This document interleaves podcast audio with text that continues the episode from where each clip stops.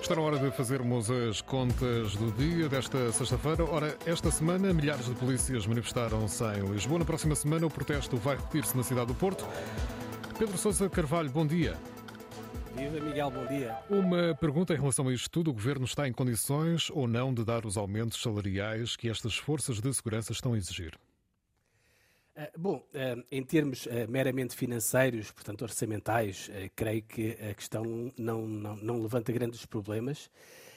Bom, em termos de timing e de igualdade face às outras carreiras da função pública, é que já tenho algumas dúvidas, Miguel.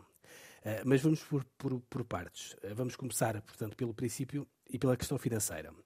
Portanto, o que a PSP e a GNR querem é que lhes seja, portanto, pago um suplemento de missão idêntico ao que foi atribuído aos inspectores da PJ, da Polícia Judiciária.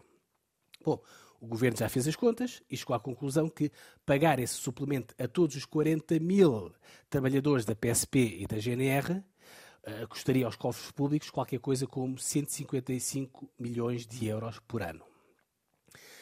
A primeira pergunta que nos ocorre é saber se este valor, 155 milhões de euros por ano, é acomodável ou não nas contas públicas. E a resposta é claramente sim.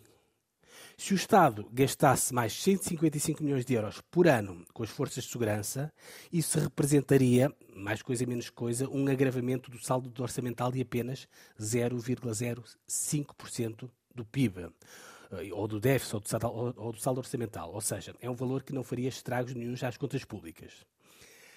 A segunda questão é saber se este aumento seria justo. E aqui, eh, Miguel, a minha resposta é novamente sim. Eh, estamos a falar, portanto, de profissionais que têm eh, salários muito baixos e são profissionais de muito alto risco. Uh, só para teres uma ideia, o salário bruto de um guarda da GNR ou de um, ou de um oficial ou, de um, ou, de um, ou de um agente da PSP, no início de carreira, já com todos os suplementos incluídos, é de cerca de 1.400 euros brutos.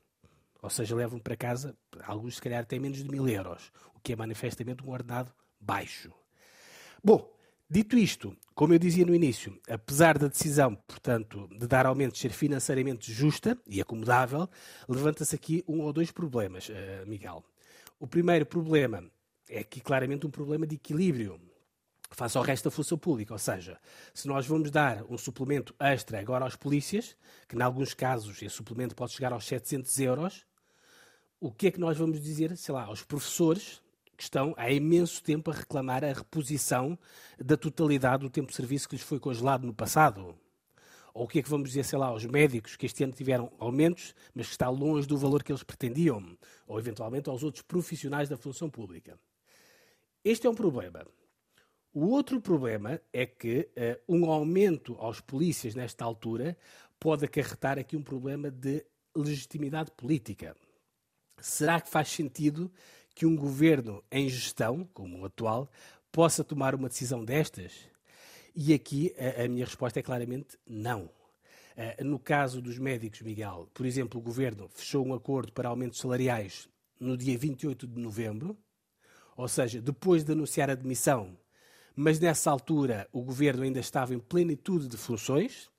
Não sei se lembras, o governo só entrou em gestão a partir do dia 7 de dezembro. Uhum.